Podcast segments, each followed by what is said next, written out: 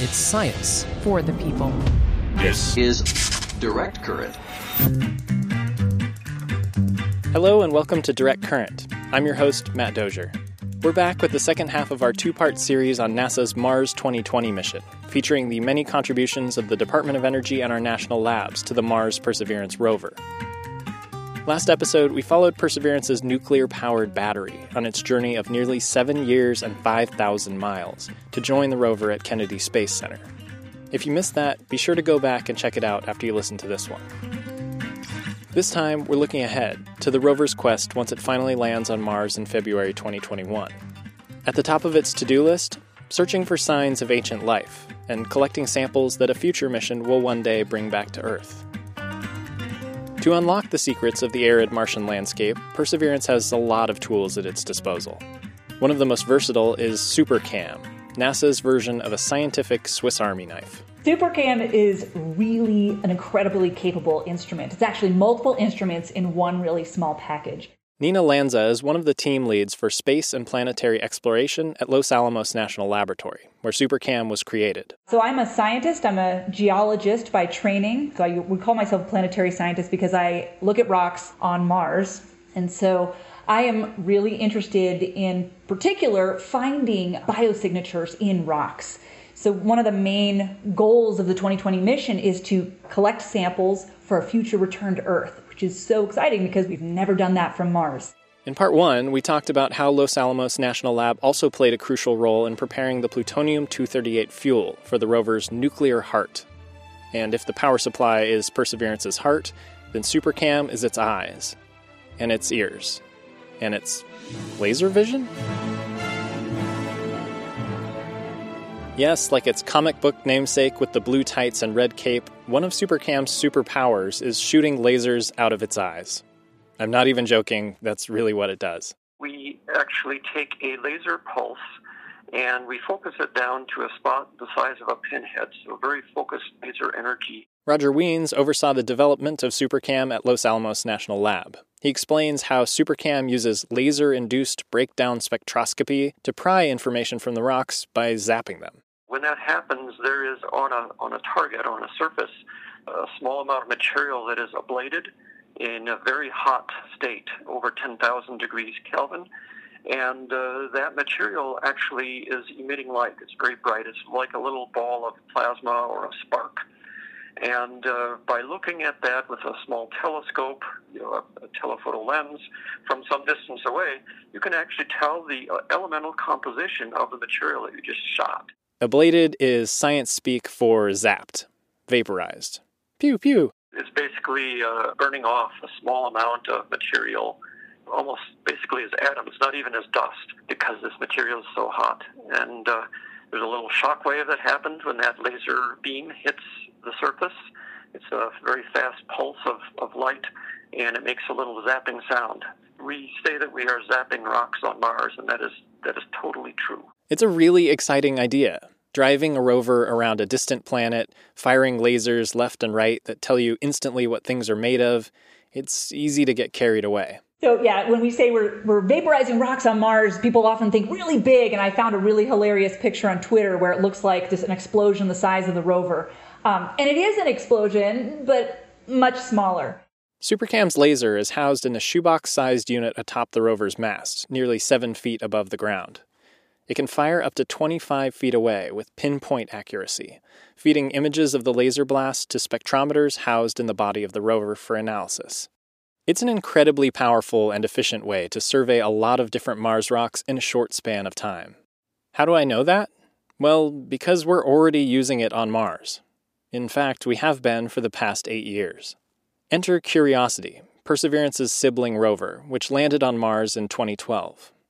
Remember last episode when we talked about how similar Curiosity and Perseverance are and how much they share in common? This might not come as a total surprise, but Curiosity has laser vision too.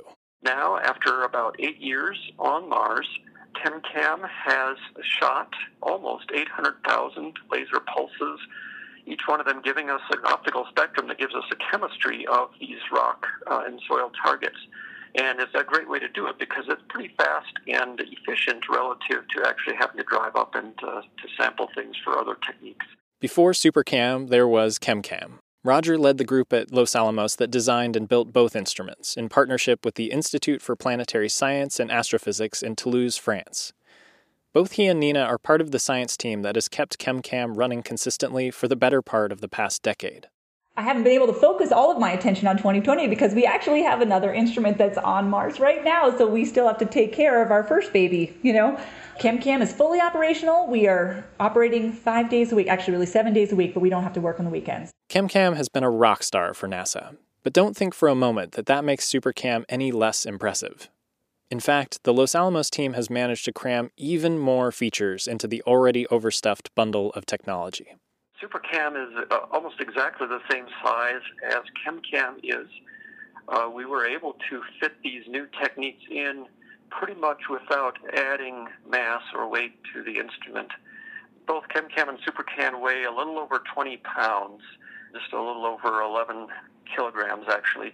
And uh, so that's pretty lightweight for uh, doing all of these different things. Uh, we're pretty proud of that. So, how is SuperCam going to outdo its older sibling? Let's unfold the Swiss Army knife and see what sort of gadgets it has in store. First of all, the laser got a fancy new upgrade. We actually have a new capability, which is also laser based, that's called Raman spectroscopy, which doesn't vaporize rocks, but it does tell us the mineralogy, the structure. And so for geologists, this is amazing because what do we want to know to be able to identify a rock? Well, we want to know the chemistry, what's in it, and the mineralogy, how are those elements arranged. Then there's the remote microimager, essentially a camera that lets scientists see precisely what they're targeting with the laser, down to individual grains of rock or sand. We're also expanding the range of our spectrometers so we can use them in a passive way. So we're not just collecting the light from our laser analyses, but we're also, we can just open up the spectrometers and look at reflectance spectra. So that's a, a, very traditional technique for understanding mineralogy and rock type. But wait, there's more. Last but not least, we are putting a microphone on this instrument. And so it sounds crazy, right? Everyone's like, why are you doing that?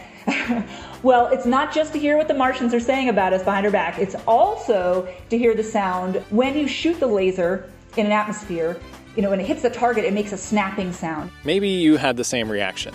What's a microphone doing on a rock zapping laser? For the SuperCam team, sound actually adds another dimension to what they can learn about the makeup of a rock with each shot of the laser. And so by listening to the sound of those zaps, we can find out, without touching the rock, how hard it is. And so those three kind of qualities, or four kind of qualities, the, the structure or texture of the rock, the chemistry, the mineralogy, and its hardness, those really define a rock very well in many different ways. That extra dimension has big implications for some new avenues of research. So the thing I'm really excited about that I've been doing some research in is, you know, trying to figure out if a rock has a coating on it just from listening to the sound of the laser zapping. And the reason we care about coatings is because a coating on Earth and on Mars is the result of the rock surface interacting with water, with the atmosphere, and in Earth's case, life. So it's a really cool record of everything the rock has experienced. And then there's the sheer novelty of being able to listen to the sounds of another planet. It's the first time that we're going to have a microphone operating on Mars. And so we're really curious what it's going to sound like.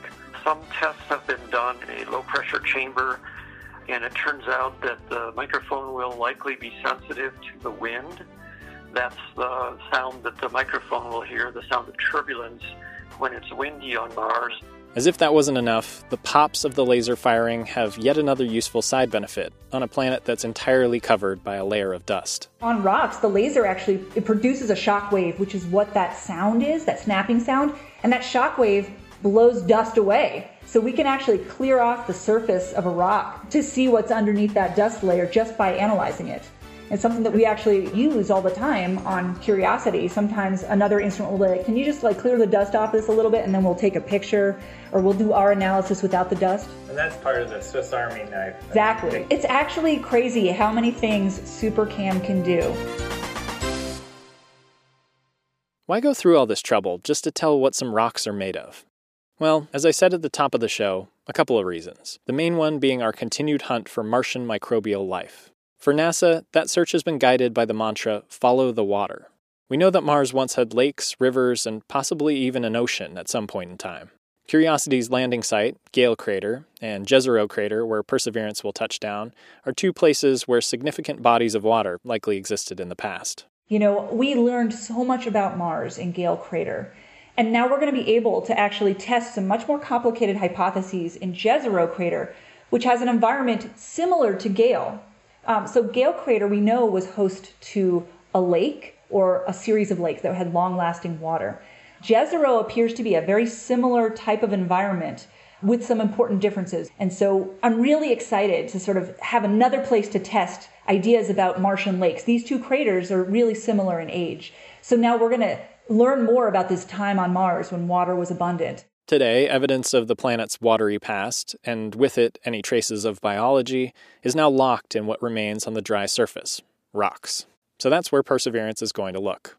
When you think about understanding the makeup of a rock and maybe how it was formed or what were the conditions under which it was formed, that's what we're really interested in in Mars because the record of what happened on Mars is now sealed in the rocks. And so we're wanting to understand those rocks.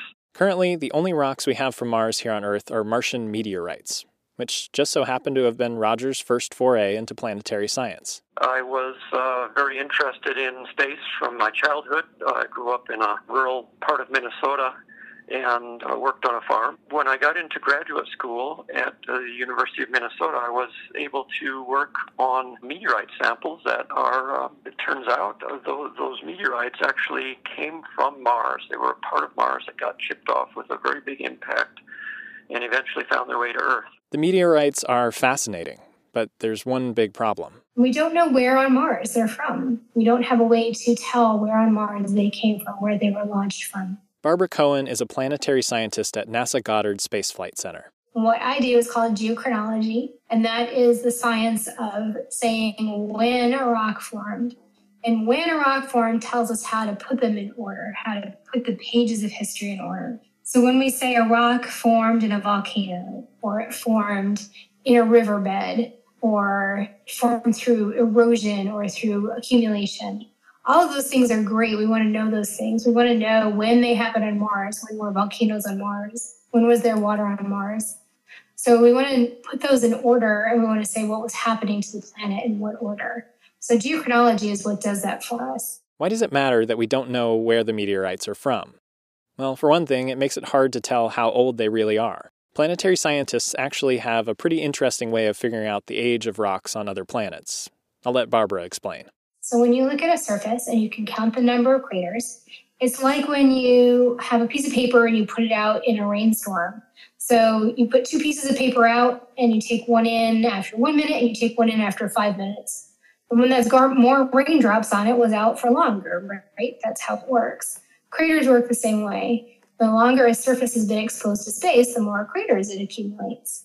So we can count the number of craters or the crater density but until you have a rock from that surface where you can date it and get the absolute age, you just know that something is older or younger. It just has more craters or fewer craters. And for Mars right now, that's all we have. We know places that have more craters, we know places that have fewer craters. So we know some things are older than other things, but we don't have any absolute ages. And the reason for that is we don't have samples that we've picked up from a particular place that we can count the craters on. Because we don't have any Mars rocks we can match to a certain part of the planet, all we can really do is guess at their ages. So, what's a geochronologist to do? Perseverance is the first step in sample return, which means that it's going to go and collect the samples, it's going to drill the samples and collect them. But then we need another mission that will go pick up the samples, launch them off the surface of Mars, and then return them to the Earth. And that's a pretty involved endeavor. Sample return is the mission I alluded to at the beginning of the episode. SuperCam is going to play a critical role in zapping Jezero Crater's rocks to help scientists pick out and package the very best samples for a future mission to deliver back home to Earth. How does the team make these decisions, right? How do we decide what to sample? So part of that is is based on what we see, right? We have orbital data, but we don't know what's on the ground.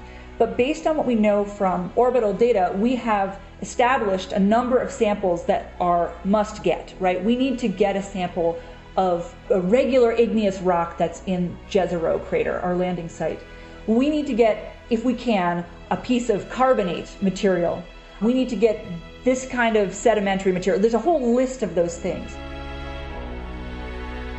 Choosing those samples carefully is of the utmost importance for Nina and the SuperCam team since we're talking about sending an entire follow up NASA mission to Mars and back, just to pick up those little pencil shaped containers of rock and dirt that Perseverance will leave behind. So to me, that's the most important part is picking the samples that you want, picking the samples that are going to be returned to Earth.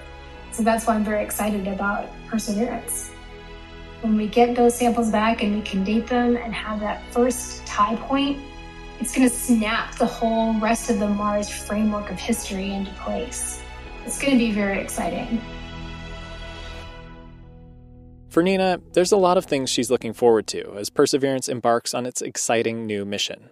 Working on Mars time is not one of them.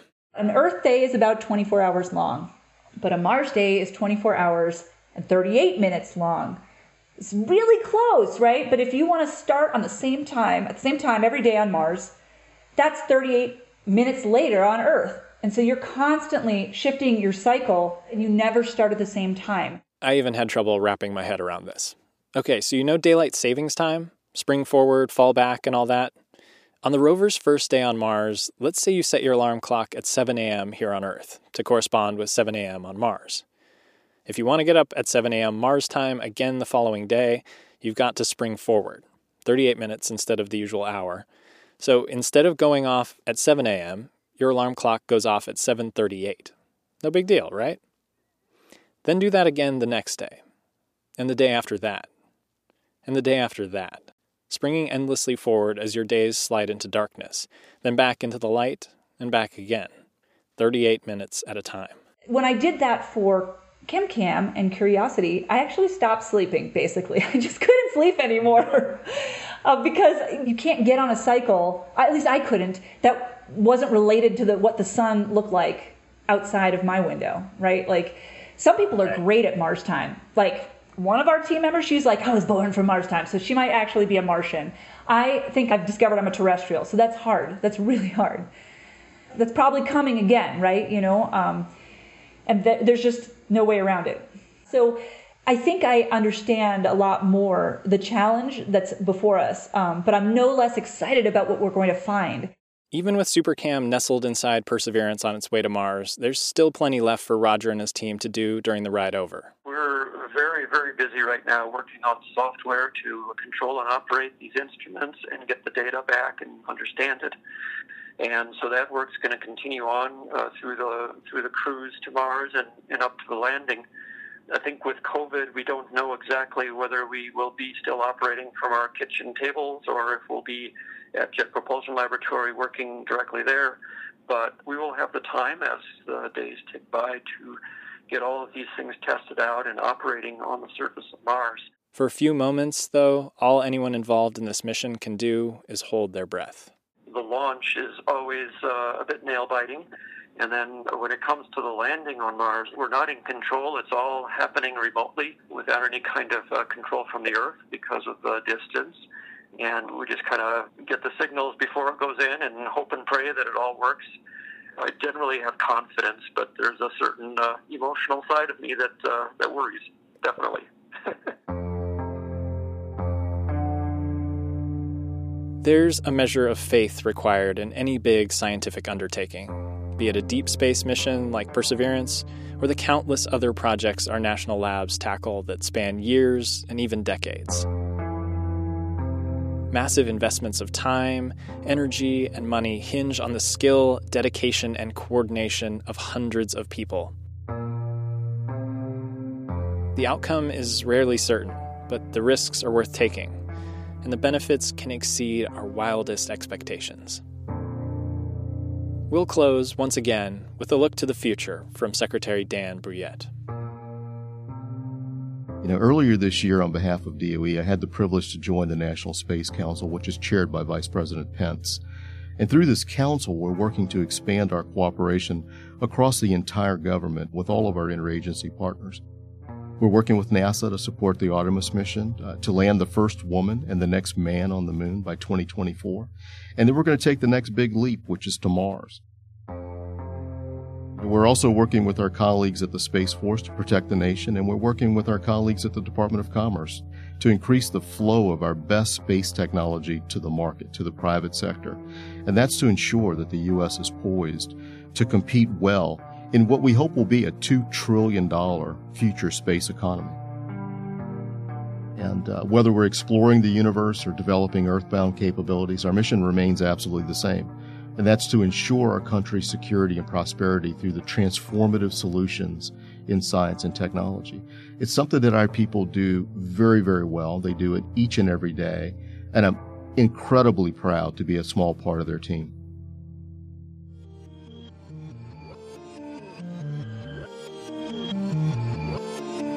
That's it for our two part series on NASA's Mars 2020 mission and the Perseverance rover. It's been quite a ride, so thanks for sticking with us. I'd like to thank everyone who helped out with this episode, especially Roger Wiens, Nina Lanza, and all of the fine folks at Los Alamos National Laboratory. You do amazing work. Thanks as well to Barbara Cohen and NASA Goddard Space Flight Center. If you haven't had a chance to listen to part one yet, go check it out. You can find that episode and all of our episodes at energy.gov/podcast. And if you're hungry for more Mars 2020 content, you're going to want to head over to mars.nasa.gov. If you've got a question about this episode or want to leave us some feedback, email us at directcurrent at hq.doe.gov or tweet at energy. And if you're enjoying the show, share it with a friend and leave us a review on Apple Podcasts. Direct Current is produced by me, Matt Dozier. Sarah Harmon creates original artwork for all of our episodes. This is a production of the U.S. Department of Energy and published from our nation's capital in Washington, D.C. As always, thanks for listening.